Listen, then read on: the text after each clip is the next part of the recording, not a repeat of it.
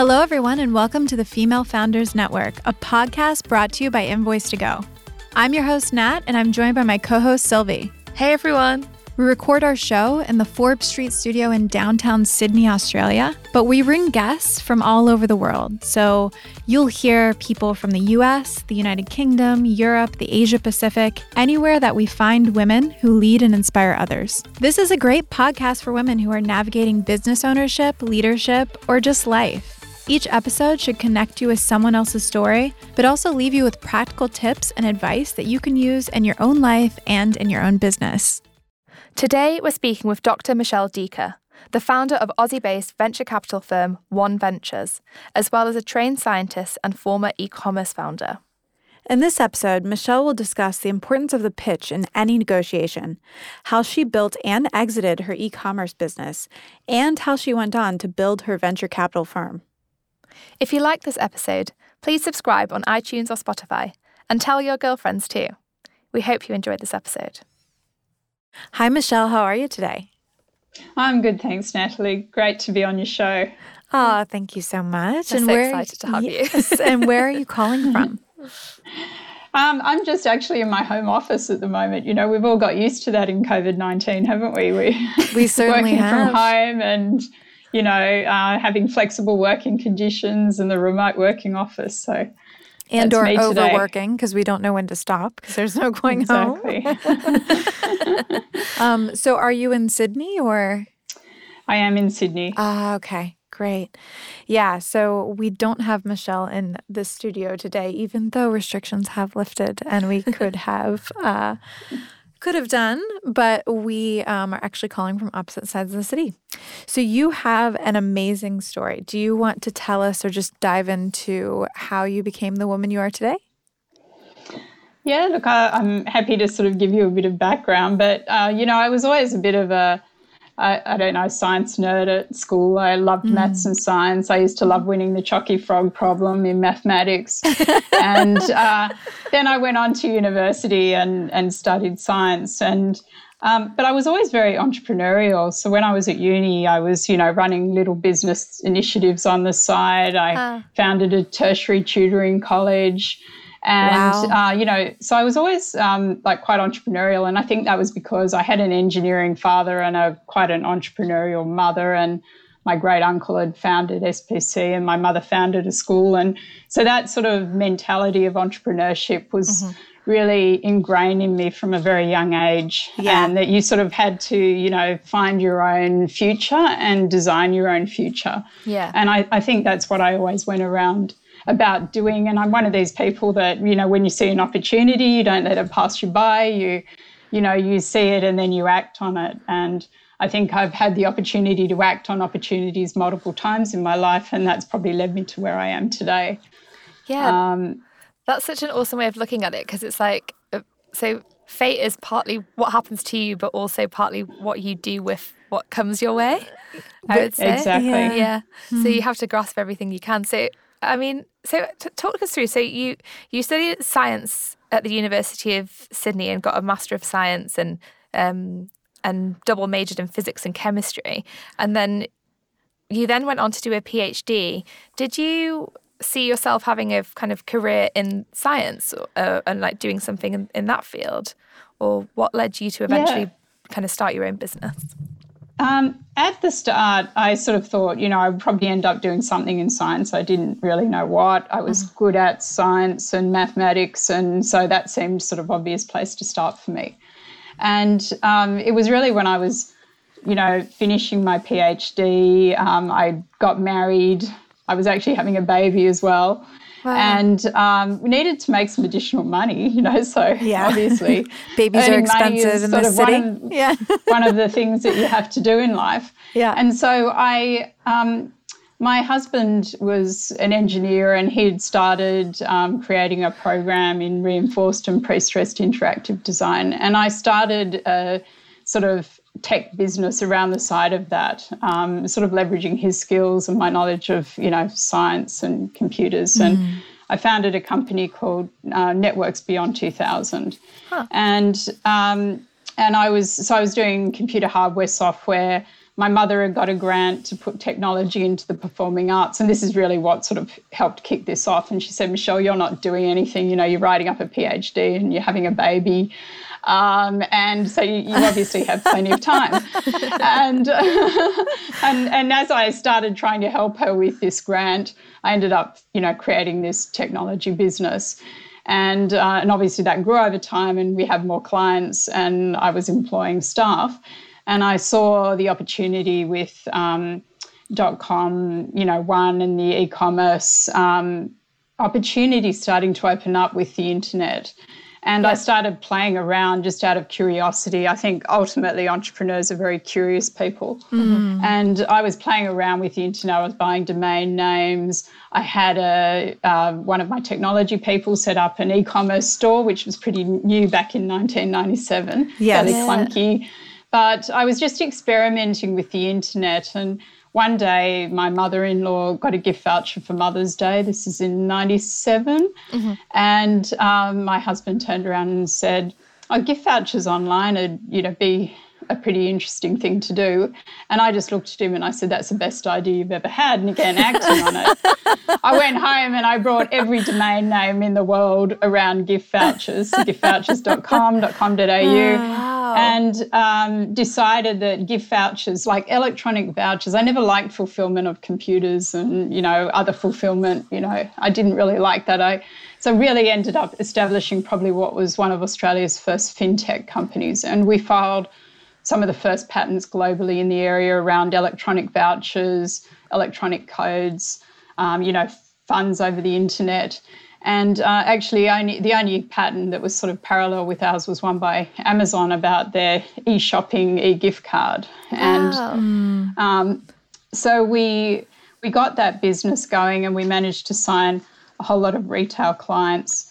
And um, our advertising company came on board, and we raised some money, and you know, and, and this became a business in its own right. And I sort of stepped away from my other computer hardware and software business to you know do this full time and brought mm. on board some partners because obviously you can never build a business on your own. You need a multitude of skill sets. Mm. So, and, who actually, um, like, you, obviously, this is in the late 90s, and your husband was an engineer. So, was he actually building the, the software that was required or, or, like doing the tech behind how you could do an electronic gift voucher because at the time this was like pretty new and like very revolutionary yeah. How did um, the retail stores as well react to the idea of having an electronic gift voucher? Yeah, we did bring in some um, computer software engineers, mm. um, but we, my father-in-law was also in computer software engineering, and he put you know some of the ideas together. So it was really a team of people like brainstorming how would this technology work. Yeah, mm. and where we started with the technology, you know, obviously wasn't where we ended up because we started with the technology and it was all, you know, tracking and managing of electronic codes. And obviously, where the retailers were was they'd never ever been able to track and manage gift vouchers. You know, we went in and talked to some of them. Some of them had lost like half a million dollars worth of gift vouchers Oof. stolen from head office that were coming into their stores all the time. So this was like really great for them. They finally thought they would be able to control their gift voucher programs. Because wow. they were and cards, right? Like back then, before you know the internet, mm. really. Yeah, it well, was before like, the internet, it was yeah. like bits of paper out right. of the checkout. Yeah. so if you if you stole a stack of cards. Huh you could that's that's weird to put i mean i remember them being bits of paper mm. but it's yeah. weird to put ourselves in that headspace now yeah yeah yeah, yeah they, they would they would just drift back into the store and right. they'd be losing all this money crazy um, so we managed to sign up some really great retailers and then we started looking at like you know um, actually it was sort of 1999 and you know this there was supposed to be this big dot com christmas you ah, know uh, they were Hmm. Mm. they were predicting and it was you know the bubble was really happening. I was able to raise capital just by like you know turning up at a cocktail party. I'm, I'm not kidding. It was like the, wow. there was so much interest in the internet at that time that yeah. people were almost willing to sort of open a checkbook if you said you were in e-commerce and the internet. Yeah. Did you feel and like it was a bubble at that time?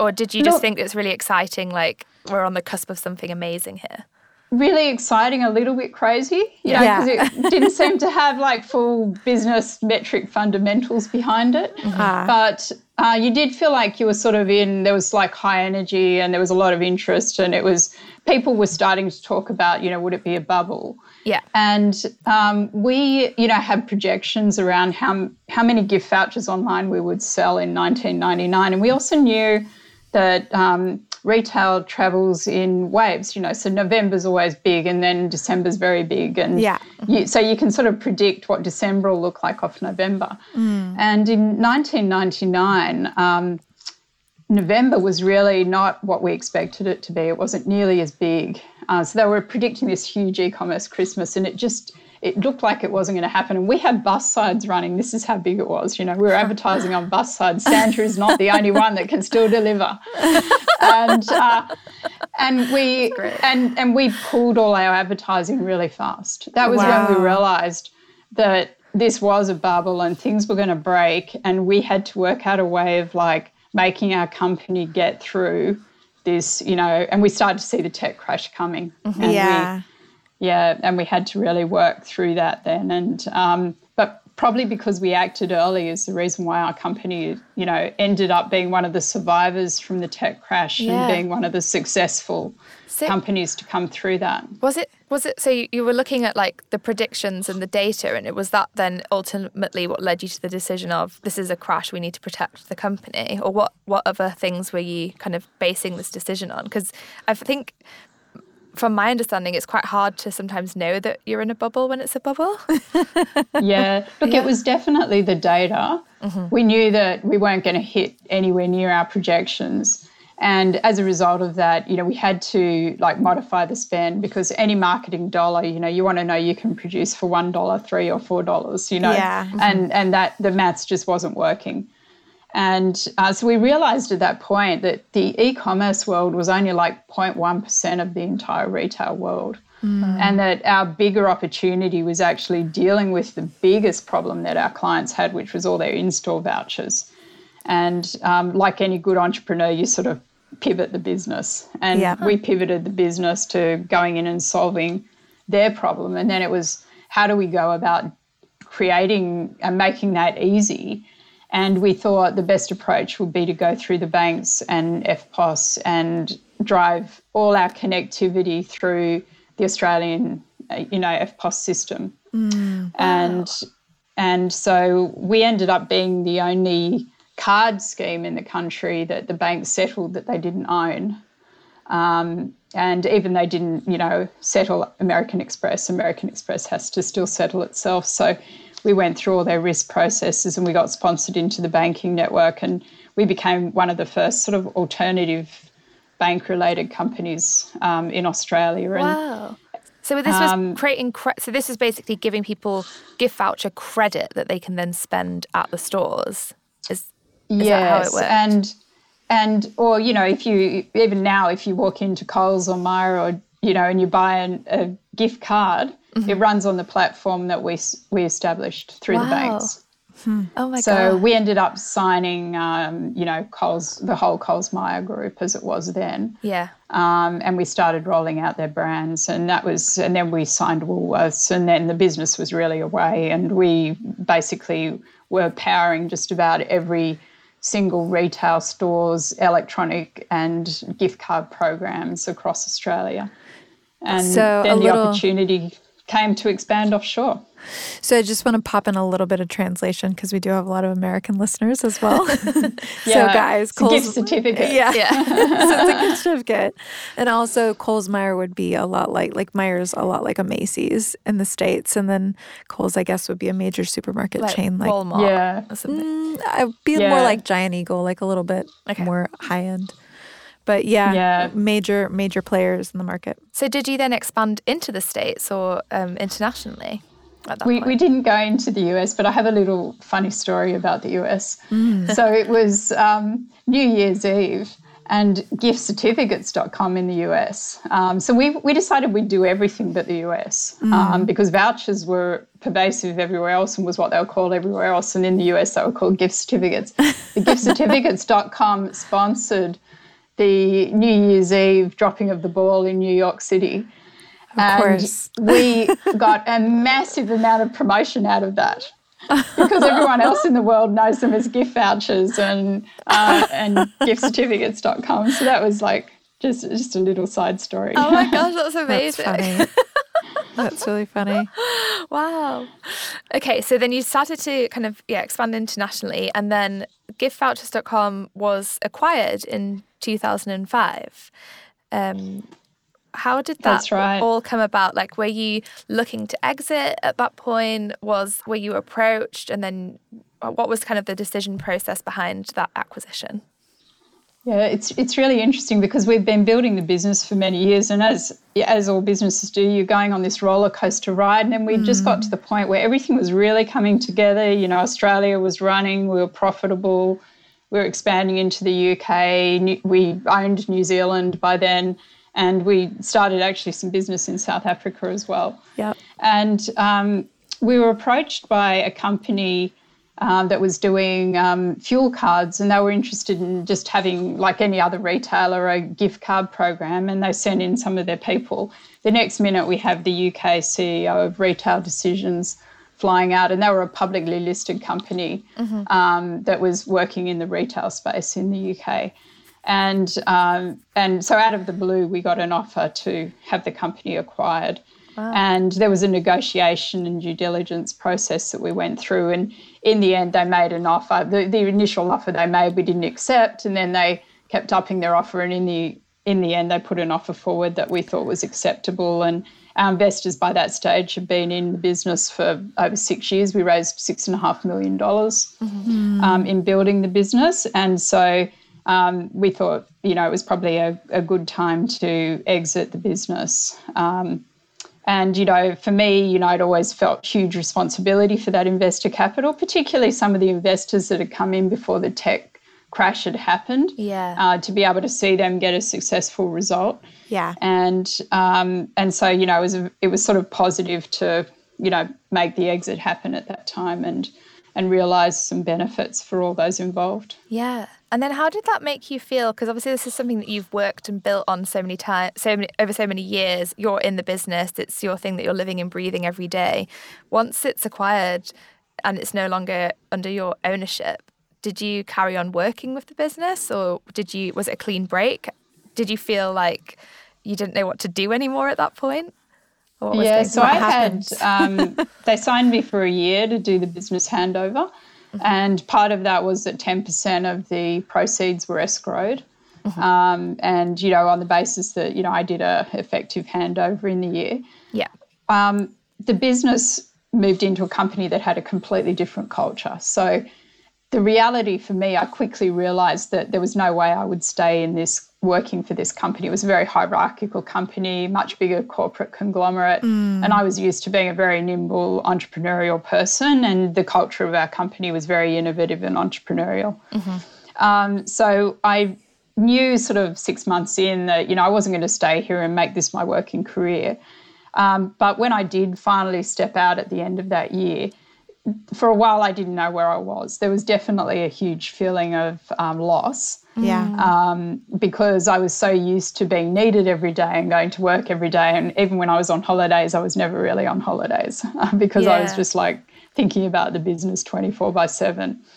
Um, and then you have to start like working out, okay, you know, what's the next thing you're going to do with your life? Yeah and looking around for again the new opportunities that you could maybe action. And what quickly happened was i actually started mentoring a, lot of entrepreneurs. I didn't expect it but after having built and exited a sort of fintech company mm-hmm. um, a lot of entrepreneurs started reaching out to me and i started working with a lot of entrepreneurs on their business um, almost like in-house advisor. And i really enjoyed that. And that was when one of my um, own mentors. I was a big believer in mentors, and I had many during my business careers. Mm. And one of my mentors said, You know, Michelle, you should think about venture capital. Huh. And I just never even thought about that before. And hmm. I started then, like, again, there was the idea. I started looking in and looking around at what that would look like, what it would mean for me to work in venture capital. And I thought I would go and work for a firm. And I looked around the market and I felt that you needed to have business building experience to be a good venture capitalist. Yeah. yeah. And um, I couldn't find a firm that I really liked. I, I went and did a day a week for free. And, uh, you know, I also believe in, you know, if you want to learn something, um, go and volunteer. Yeah. And I, you know, did a day a week in a venture capital firm learning about how they worked. Yeah. And, um, and doing a bit, bits of work for them. And then um, decided to set up my own venture capital firm. And that's One Ventures that you still now run today. Yeah, wow. That's right. So, and and at, at the time, I, I didn't think um, it would be that difficult to do because, you know, I'd exited a business and investors would obviously put their money in. And yeah. then we went into a tech, uh, we went from, you know, having been through a tech crash and into a global financial crisis. Yeah. And I had to raise my first fund in a global financial crisis. So. Oh, you're so good on the timing. oh, well. So, can you explain how it how it works if starting starting a venture capital fund? Then, so this isn't all your money. You actually go and find investors and put together a fund. Is that is that correct? That's right. Right. Okay. It, it's a bit like starting your own business and raising money, but here you're, you know, you're raising money into a fund where you're going to then find the technology companies and businesses that you're going to invest in. Mm-hmm. Right. So really, it it depends on your experience and your salesmanship and uh, like a lot of factors to be able to secure the funds that you need. Yeah, that's right. And uh, we we were a bit fortunate at the time that the Australian government was running a program called the Innovation Investment Fund program, and uh, you could bid for capital from them, and um, and do that with some matching capital from private investors. So you hmm. could bid for twenty million, but you had to find twenty million of private investor capital. Okay. And um, we put in a bid and we were one of the successful bidders. They were trying to create new managers, so it was just actually really good timing. Yeah. But raising the money was really hard in the global financial crisis. But I was really lucky that the investors that had been in my previous business sort of underwrote the start of that fund. And then we built on that with new investors. And, you know, building relationships with investors over time is a really good way to, and One Ventures has continued to grow as a result of that we now have like, you know, 200 odd investors in One Ventures. Um, but at that time, you know, it's getting out, creating the relationships with investors, mm. listening to them, what are they interested in, being mm. able to tailor your message, all the sorts of things that you need to do when you're raising capital. Yeah. So, what is One Venture's mission or purpose? I mean, is there a specific type of um, company that you look to invest in? Like, what is what is your what's at the core of your company? Yes, yeah. So we're looking for companies that are transforming global markets in their areas in mm. healthcare and technology. Gotcha. Mm-hmm. Um, so, you know, we, as an example, we've invested in very topically a vaccine micropatch array company. Mm-hmm. So, if you can imagine a little patch that has vaccine on it and you just apply it on your arm and peel it off, and you know you're vaccinated. Wow. And um, that company is going really well. It's got contracts with major pharmaceutical companies around the world, and we've got you know data insights and intelligence companies. We've got you know HR companies in the cloud, also very topical, remote working, managing you know your mm. employees remotely. Mm-hmm. Um, so we've got a total artificial heart company. So we're investing in things that we think are going to have a great impact on the world mm-hmm. um, in the long run and society. So both an economic benefit for our investors, but also a strong societal return as well. Mm. Wow, and you've completely beautiful. sort of then, I guess, moved away from retail and e-commerce. That's true. We, we do have companies in our portfolio, though, that touch on those sectors. You know, just as an example, we've got a shipping and logistics e-commerce company in our portfolio. Um, we've got another fintech company in our portfolio. So we do. Um, so I do see and get to use that experience, but also the experience from my years of science at university as well. Yeah. And I've got great partners. You know, my fellow managing partner. Um, Paul Kelly, who's a specialist endocrinologist by training, wow. who went into business and then came back around and you know is now a venture capitalist with me in One Ventures. Oh wow! so two scientists. yeah, that's right. Science and medicine. so one of the things that I really admire you for is that um, throughout your career and especially with One Ventures now, you, you're negotiating for huge contracts with investors and um, are obviously a very astute negotiator. So, what are some of your tips for a successful negotiation, and how can women, especially, get better at negotiating terms that are favourable? Mm. I, I, think, first of all, you need to really um, get your pitch right. Mm. Um, so that's one of the things like I spend a lot of time thinking about what's the story and how do I create the story that as I'm telling the story it builds huge trust mm. and it builds huge interest and people I'm starting to bring people on this journey of uh, you know making the relationship through to becoming an investor because it's it's an investment decision journey and you've got to look at it that way mm-hmm. and um, and also I'm prepared to build the relationships up front and I'm also not afraid to hear no. Yeah. So a lot of, you know, female entrepreneurs, they'll hear no from an investor and they might even burst into tears. Um, I know I used to feel quite, you know, like upset if people said no to me. And I learned that no is actually just a step on the way to yes. It means that there's there's issues that they haven't quite resolved in their thinking about your business and it's not a personal thing. Yeah. And you need to listen to them and find out what are their decision drivers? Is it around tax? Is it around time to get the return? You know, how long am I going to be an investor with you? Mm-hmm. Um, is it that they're really, really interested in the new whiz, whiz bang bit of technology, or are they much more interested in how you're going to market and sell your product? Mm. You know, what is it that um, are their decision drivers? So I always listen to investors first. I always ask them a lot about themselves first before I actually even get into a pitch mm. because I'll adjust my message around what I learn about them. You know, do they have interests in specific areas like healthcare over technology? You know, what is it that they're really interested in? Yeah. And then I'm also prepared to ask for more than maybe I want to get. Okay. Um, because, you know, you if you ask for less, you're never going to get more. People never come back and say, "Well, how much are you raising?" And you say, "I'm raising, I'm raising, um, you know, uh, half a million dollars." Um, they'll they'll never give you more than half a million dollars. It, what I tend to do is I might even say to a family office, "Look, typically a family office would invest up to." You know, three million dollars with us, mm-hmm. uh, and what you know, the minimum for a high net worth is X. But you know, typically this is what they would do. Or typically a large family office would do $10 million investment with us, mm-hmm. uh, knowing that that will be on the high side, but probably will end up somewhere in the middle. Right. So it's it's not being afraid to ask, not being afraid to you know, but also understanding the investor's language. Yeah. So they want to know that they're going to get a return on their money.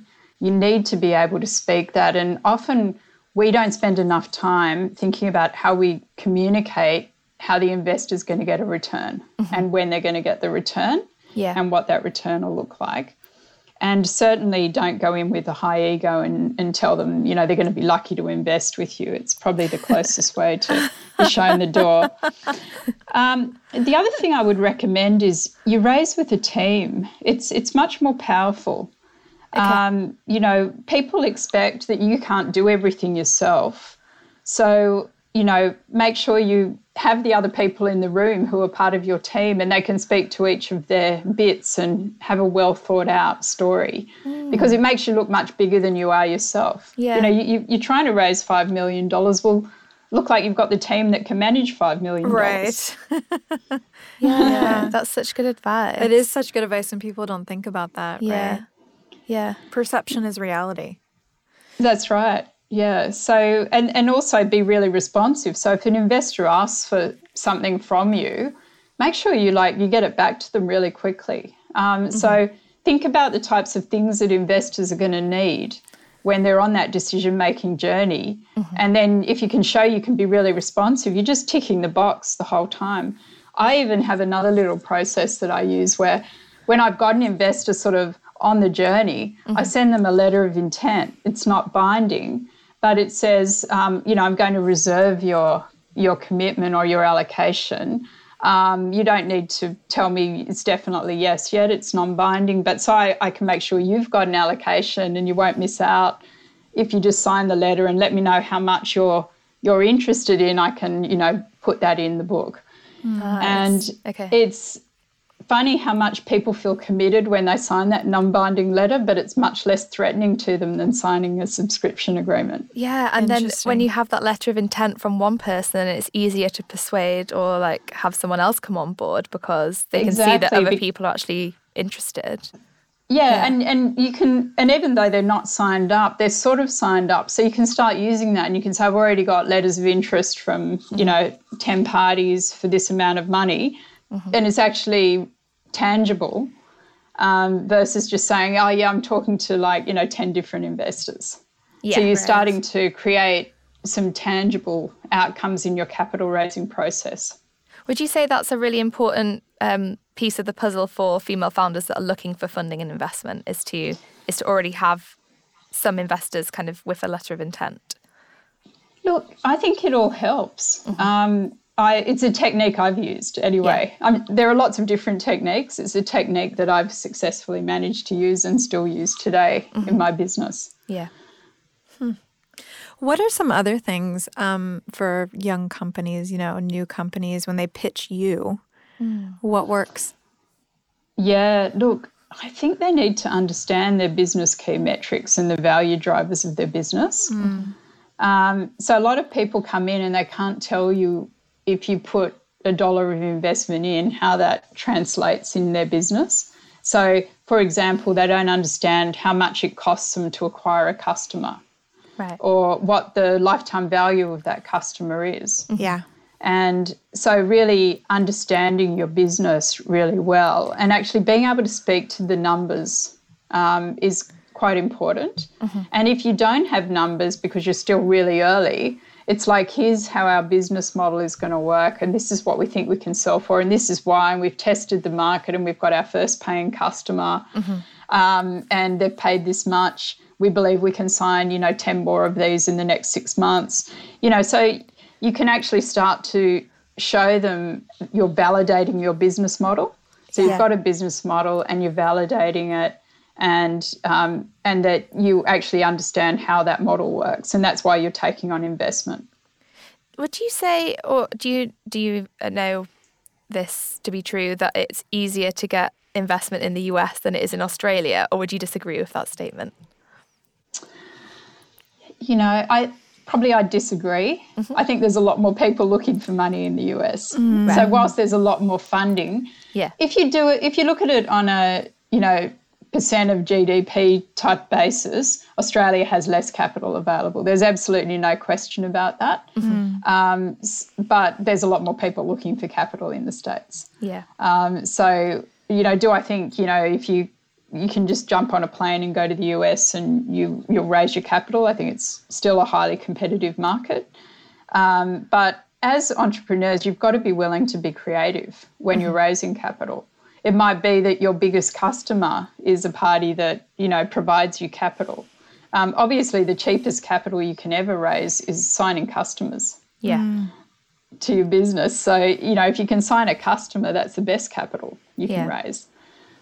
Um, and then there's other products as well available as you scale your business now. So you don't just have to take equity, there's venture credit type products. And we launched a venture credit product more recently where you know if your business is doing more than about 3 million in annual recurring revenue you can go and get a, a loan instead of taking all equity Wow. so you might have raised some equity and then you can come and get a loan to help take your business forward on the basis that, again, you understand your business metrics. Yeah. Rather than a bank loan.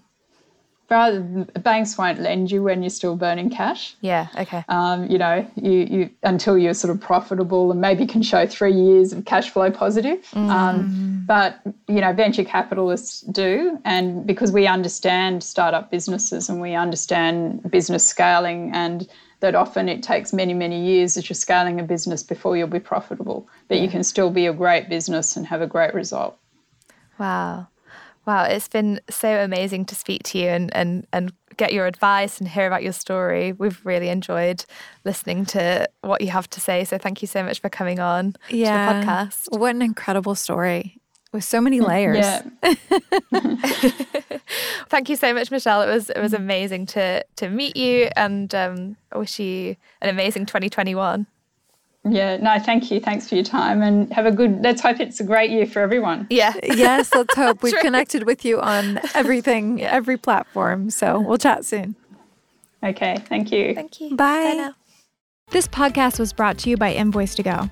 We're an invoicing and billing app that helps business owners work and get paid from anywhere, at any location around the globe. We're helping close the gender based pay gap. Because the current US pay gap sits at around 19%, listeners of the Female Founders Network podcast get exactly 19% off of any subscription. Just enter the code EMPOWERWOMEN at checkout.